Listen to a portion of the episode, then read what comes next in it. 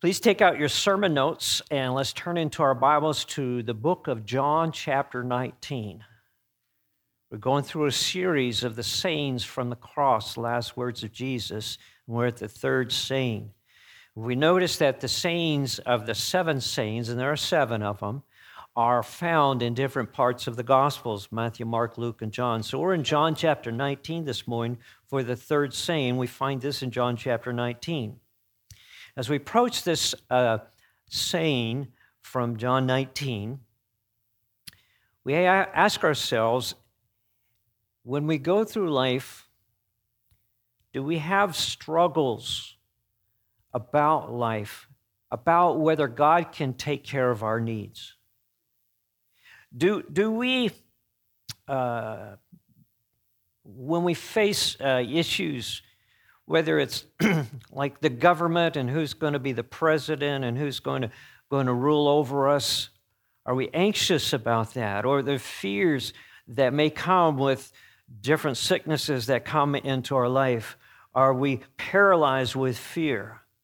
I know that many times in my life that I come to question God God, are you really going to take care of me? Are you going to really provide for this need in my life? God, uh, I want you to understand. And, and so then I'll spell it out and I'll describe it very clear in case he doesn't know, which he knows. And I share that with the Lord. And my heart is, you know, troubled by that.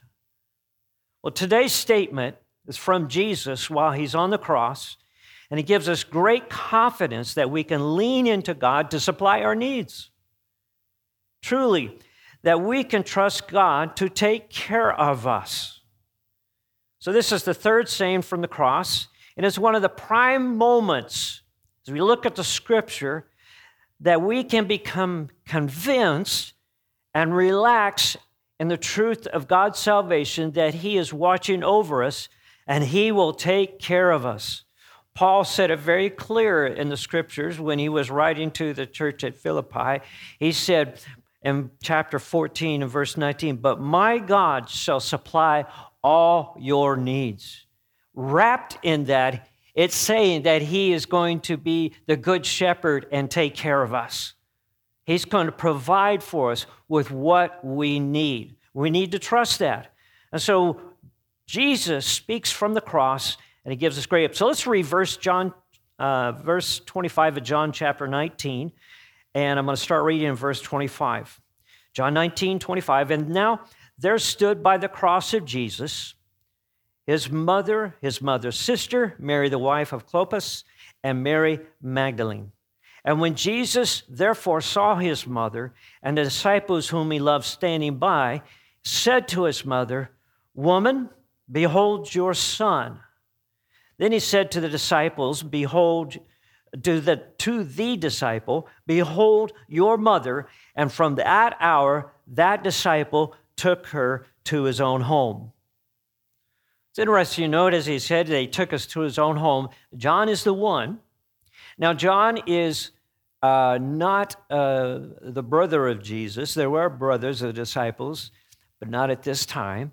And John, at that moment, was uh, there. He was close to Jesus. He was there at the cross. He was next to Mary and the other Marys. And John, who is the nephew of one of the Marys. And so he's an, uh, I mean, a son of one of the Marys and happens to be a, the, what Al, Alfred Anderson said, the uh, nephew of Jesus. And so this was a close relationship, not only physically, but in spirit as well. And so he said, He'd take care of us. And then the other two times in the Gospels, it talks about the other women, and it mentions four women in, in the other scriptures. And it is believed that, that the reason that the, uh, um, and with the absence of Mary, and that, that Jesus, when he said this to John, that John immediately took Mary to his home, and that she is absent from the other times it mentions these ladies. And so John takes this responsibility very seriously. Let's go back to verse 25 again. And as I read verse 25, now there stood by the cross of his mother, Jesus, uh, cross of Jesus, his mother, which was Mary, and his mother's sister Mary, the wife of Clopas, and Mary Magdalene. So God wants us to know There at the cross, who's standing there? And also wants to know, as we just sang that last song, who is near the cross? And Mary and John and these two other ladies are there standing. And Mary, you know, they're all three names of Mary, but Mary was a very common name during that time. Many believe that it was out of respect for Moses' wife, that great prophet Miriam, that's named after her. And, and that, so Mary was very common during that time, the, the, the name Mary. So Jesus calls Mary, his mother, woman. Now, this wasn't being disrespectful. We have to understand this. He was making it very clear Mary's position.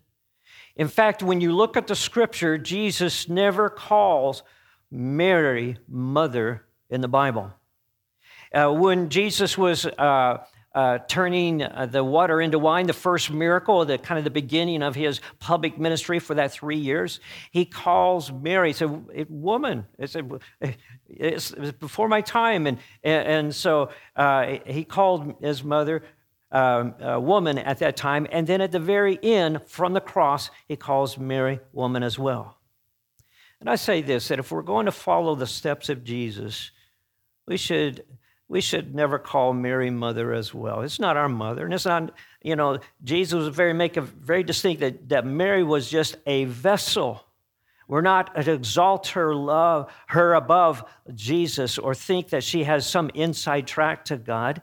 Mary was just a woman like any other woman. In fact, when you look at Mary and some of the words that he said, she says at the beginning, when she realized who Jesus was and she realized that she was going to be the one who brings uh, Jesus into the world, she called him Jesus, the, the one that's going to come out of her, uh, you know, her you know, however it comes out, is that uh, he's going to be my Savior as well, because Mary needed a Savior just like any other person. I want you to understand something about Mary that she is nothing uh, uh, above or supernatural above Jesus. She is a special woman. She is a woman because she's special, because she is a follower of God, and she gave her whole heart to follow. Listen to this, and I'm going to read out of Luke chapter 1 and verse 38. Then Mary said, Behold, the maidservant of the Lord, let it be to me according to your word. And the angel departed from her. And the announcement of Jesus' birth to Mary, she had the response of this God, I'm your maid servant. I'm your servant. Now I want you to use me, God, however you see fit to use me. This was the heart of Mary. And truly, it is an example to us that, that she said, God, you use me. If you want to bring Jesus uh, out of my body into this world, I'm open to that, whatever you want. And so uh, this was true. Now, later on, after Jesus was born, and we go to Luke chapter 2, uh, they, they bring Jesus back to the temple, and uh, he's circumcised. And there is a prophet there named Simeon. And he says this, and I want you to understand about Mary that Mary, what she was put in that position was not an easy position. It was a difficult position because it says in verse 34 Then Simeon blessed them and said to Mary, his mother, Behold, this child is destined for the fall and rising of many in Israel, for a sign which will be spoken against.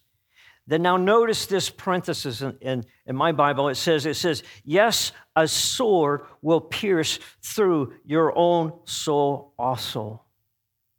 Did you get that? Mary, you're going to be blessed. You're going to have the greatest of times. There's going to be greatest of moments, but also, Mary, to follow God, to follow Jesus, and, and to be used of God, you are also going to have some of the lowest, most difficult times in your life. A seared, a sword will like pierce through your heart. Excuse me. And so he said that the thoughts of many hearts may be revealed, talking about what Jesus would do. So, Mary, you're going to have the greatest joy, and at the same time, you'll have the greatest sorrow. And Mary embraced the will of God.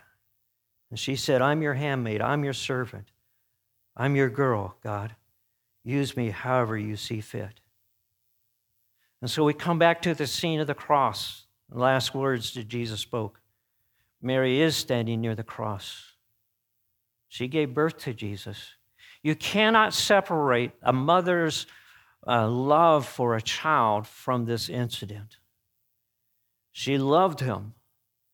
She cared for him like any other mother would. And he is dying a slow, cruel death in front of her. She hears his, his groans. She hears and sees what people are doing to him. She sees the blood. She sees the mangled body of her son, Jesus, Jesus himself. And she understands this that Jesus is totally innocent. He did not deserve what he was experiencing. I don't know about you. How would we respond as a parent if we saw one of our children being mistreated, innocent of a crime, and was condemned to death? You know, the thing that we don't see? We don't see Mary being hysterical about this. Yes, uh, no doubt she is mourning and she is sorrow and she is troubled by what's going on, but we don't see it. She's crying out and begging for mercy and calling to the authorities. She's not saying, This is unfair, this is unjust, this shouldn't happen. He is totally innocent. I don't know about you and I, but we would be that. We would be crying, we would be authority, we would be doing everything to release our ch- child from such a situation. We have to go back to when the angels introduced Mary's mission in life. And she came to a place to understand He's going to be my Savior. And He's going to go through this, and, and my soul, the sword will, will pierce into my heart. It seems that she resolved this. This is the will of God. That He is the Savior for the world, not only for the, the Savior for the world, for, for the whole world, but for my sins as well. And she resigned to that, even though it was troubling for her. And she goes. You see, the third message from the last words of Jesus is this. It's simply this that God will supply your needs through the cross. As we think about what Jesus did to Mary, he said, Woman, behold your John, and John, behold your mother. He was handing off the responsibility, he was giving it to Mary to make sure that she had her needs, she was taken care of. As we think about Jesus there on the cross, and he was in such pain and agony, more than I think we can understand. I don't know about you, but when it comes to pain, I'm not very good about it. You know, when the doctor says, all right, you know, uh, a scale of one to 10 of pain, you know, uh, you know, give me a number of what you think pain is. I'm always close to 10. I don't know. I, am I'm, I'm there. Uh, you know, and, and raise, I, I just, I don't like pain. I, I don't, I hate pain. It makes, it makes me feel bad. I've discovered that, that pain is not a good feeling. And when I'm in pain, now some of you are different, and I just, uh, Robin was telling me something uh, about pain and somebody in her life, they, the way they handle pain. When I'm in pain, here's what I like to do I like to be like the bear that hibernates. I, I, I don't want, Cindy wants to dote on me, she wants to take care of me. I don't want that. I'm just, that's just who I am. I just want to face this in my own little way. And uh, you're like that, Ed, too. Uh, all right. And that's just the way I, that, that I am. Now, here's an amazing point. When you're thinking about how much pain the Lord Jesus is in, when you really stop and meditate on the suffering, and, and, and this, is, this is going on since the night before when they started to beat on him, and he's gone through it, he's lost sleep, and, and the, the ridicule, the emotional pain, the physical pain, the hunger, all that, the humiliation that's happening here. And here's Jesus in this context of this in this intense pain, he doesn't focus on himself. When I'm in pain, I want to, I want to focus on myself. I, I'm, I'm all about me. I'm, I'm about what I'm going to get, how I'm going to get through this. All about me. And when I'm in that moment of pain and agony, it's, I am not thinking of others. But here, Jesus, Jesus, in the worst of pain that we could imagine, it's always before Him. As we said before, Jesus lived as He died. He was always thinking of others. This was His life. After driving the nails in his hands and standing and, and the cross being stood up with excruciating pain, the first saying that Jesus says from the cross, he says, Father, forgive them. He's about forgiving them and he's in this pain. And the second thing, after hearing the volley of ridicule, mocking from the crowd, including from the dying thieves on each side of Jesus, Jesus is about saving the condemned thief uh, that was on his right or on his left. And he said, Today you'll be in paradise. The third saying in this agony of however long that he has been, maybe an hour, maybe two hours, maybe close to three hours, he's been in this state of pain. And he sees his mother, he sees Mary, and he says, Woman, behold your son. John, behold your mother. Looking at the needs of others, always, always, always. Esteeming others better than himself, looking towards others, serving others, as Philippians chapter 2 uh, clearly states. Listen, if you don't get anything about this message, get this. If Jesus made this a priority to serve others with their needs in the worst time of his life, nothing interfered or distracted him of helping with the needs of those who are close to him. Don't you think he will take care of your needs in the best of times as well? That's powerful. If Jesus was committed to help others in the lowest moments of his life, don't you think Jesus will take care of us as he sits on the throne of heaven? Absolutely. He invites us to bring our petitions before the throne and not just a courtesy saying. He invites us, He wants us. Jesus really means us. He's going to take care of us, folks. He's going to provide for us, He's going to watch over us. He is going to be the Good Shepherd. And while He was on the cross, He was looking out the needs of others. And of course, probably the greatest needs that, we could say of this is that he was looking at the needs of us, of needing a Savior, needing someone to die. And, and not just anyone, but only God could have done this to provide salvation for us. He was always for others. And so, the first point I make today Jesus saw Mary's needs more important than his. This is the heart of God. For those who are in need, he will make their needs greater than his own needs. And Jesus didn't neglect his earthly responsibilities for caring for his mother, even in his most painful moment. And we would give him a pass if he forgot to look at his mother. You know, he was in suffering. He didn't know what he was saying. He was, he was troubled by, the, by what was going on. And we would give him a pass.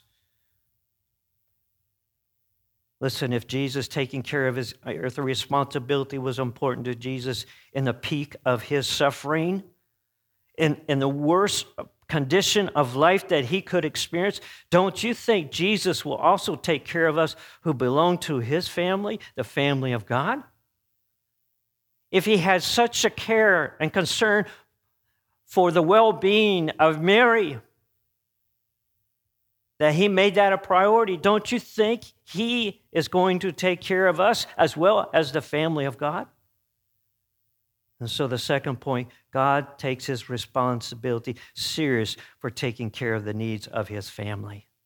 And if you're in the family of God, you're in a great secure position because you're in a position where God says, I'm going to supply your needs. I'm going to take care of you. If you're a child of God, he takes caring for you very seriously. If you belong to God as one of his children, you can relax as he takes care of his family. If you don't know that you're one of God's children, I can see now why you would be worried, why you would be anxious about life. Because listen, you are in a position where you are taking care of yourself. There's no one bigger than you. And so you're trying to navigate through life. But when you're in the family of God, you have a heavenly Father. You have Jesus Christ who made you joint heir with him. You have the Holy Spirit that dwells within you to help you and guide you and give you strength. You have all that because you're in the family of God. I like what the Bible talks about how that the God the Father follows the biblical principle of family first and others next. If a person doesn't provide for his own family, the Bible says he's worse than an infidel. Why wouldn't God provide for his family first? You know, in those days, there was no government program to take care of the poor. And, and so Mary depended upon the care of others. It'd be a terrible thing to find out and to read about how that Mary became a beggar after Jesus died and was the worst condition of life because Jesus was no longer there to take care of her. But Jesus did take his responsibilities serious and stepped up and provide for her. God is the perfect example for taking care of his family. Number three, the priority of God is taking care of family first. He does care for us. You're a child of God. You have a great position. You're secure in that position. Never forget that. Number four, God often takes care of the needs of others through others. Woman, behold your mother. John, behold your mother. You see, God supplies our needs, and it's primarily through others, through other relationships. And then this is kind of cool because when he does that, John, no doubt, thought that was a great privilege of taking care of the mother of Jesus, a great privilege of taking care of Mary. Yes, Jesus, I would be glad to run with this. I'd be glad to take this responsibility. We believe that he came right from that, that moment. She, he brought her into his home and took care of her the rest of her life. Listen, if we isolate ourselves from other Christians, you cut off one of God's favorite supply line to meet your needs. You know, Mary could have said, You know, I just, John's really not my son. And um, I don't want to be a burden to him. And, and I just, you know, I don't really know him. I don't know. I don't. Uh, and John could have said, you know, I, he isn't, Mary's really not my mother. And I already have a mother. And, and just, enough, you know, they could have asked, come up with all kinds of reasons why not. If Mary wasn't willing to be open to John's help or John wasn't op- open to help Mary, Mary's need would not have been met. And may I say, friend, some of you really struggle with this about getting close to people and being connected into a church family or being involved in a small group. Listen, these are ways and means for God to supply our needs in our life. One of his favorite things to do is to, is to work through people, and it blesses those people who give and the receive. And it just is so cool when that happens. I could imagine how blessed John felt when Jesus turned to him and said, Would you take care of my mother? Would you take care of Mary? And he absolutely he stepped up. Number five. God is in the perfect position to take care of our needs as He is an unlimited surplus. I love this point. No one could ever do an inventory count for all that God owns. is impossible because he could make more at any time he wanted to. It's a, it, you could come at the end of his inventory count, and then God says, boom, just doubled it. God has so much and surplus. He has so much, as, as you've heard, he has so much gold that he, they paves the streets in heaven with gold. The precious corner, the stones are the, are the brick and mortar of the walls of, of New Jerusalem. God has an oyster so big that it makes, uh, uh that makes a pearl the size of the gate of heaven. God is so flushed, he needs nothing. Why am I saying this? Why, why am I saying about our needs? Listen, if you have little, you are guarded in how much you give away. But if you have so much you don't know what to do with, you're willing to give it away. God's surplus is beyond the definition of surplus. He has what you need in abundance of surplus. He has the heart to help you. He isn't scratching and thinking about, oh, where is this going to, come? how can I help us? He's got all the way, an abundance of whatever we need to help us in our life. He has it. So He's in the perfect place to help us. Number six, with this, God is in the perfect position to take care of our needs as He knows what our real needs are. Sometimes we're off with what our real needs are.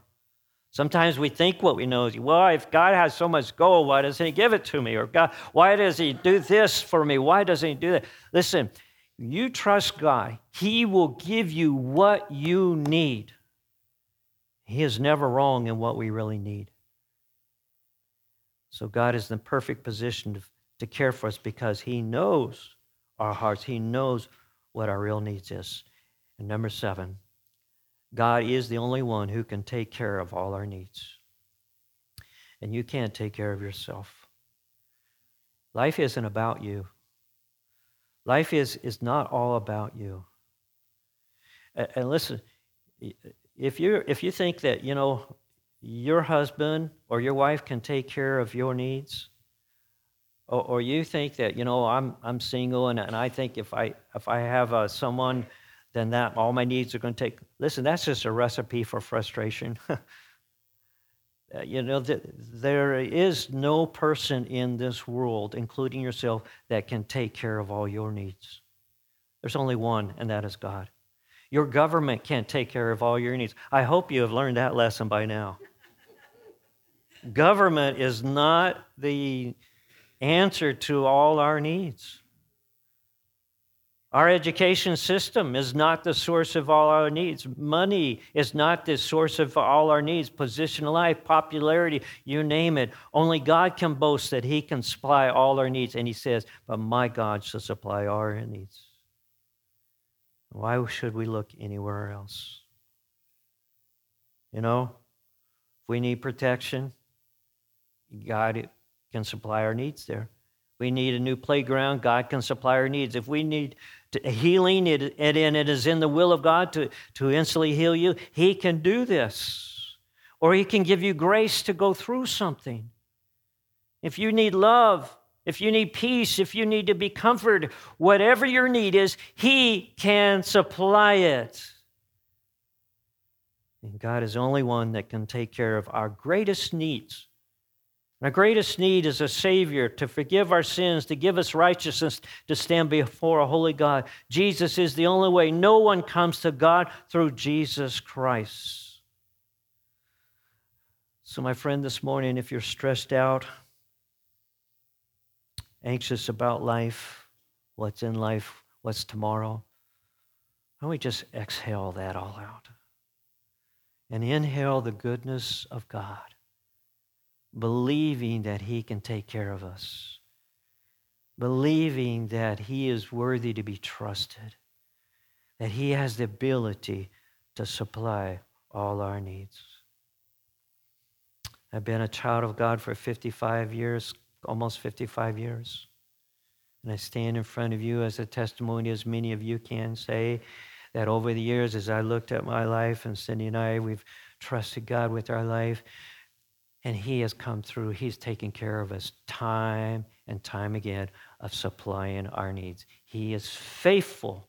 He is faithful to do this. Let's bow our heads in prayer. Heavenly Father, the God of mercy, the God of all comfort, we come to you with great joy and peace, knowing how much you love and care for us.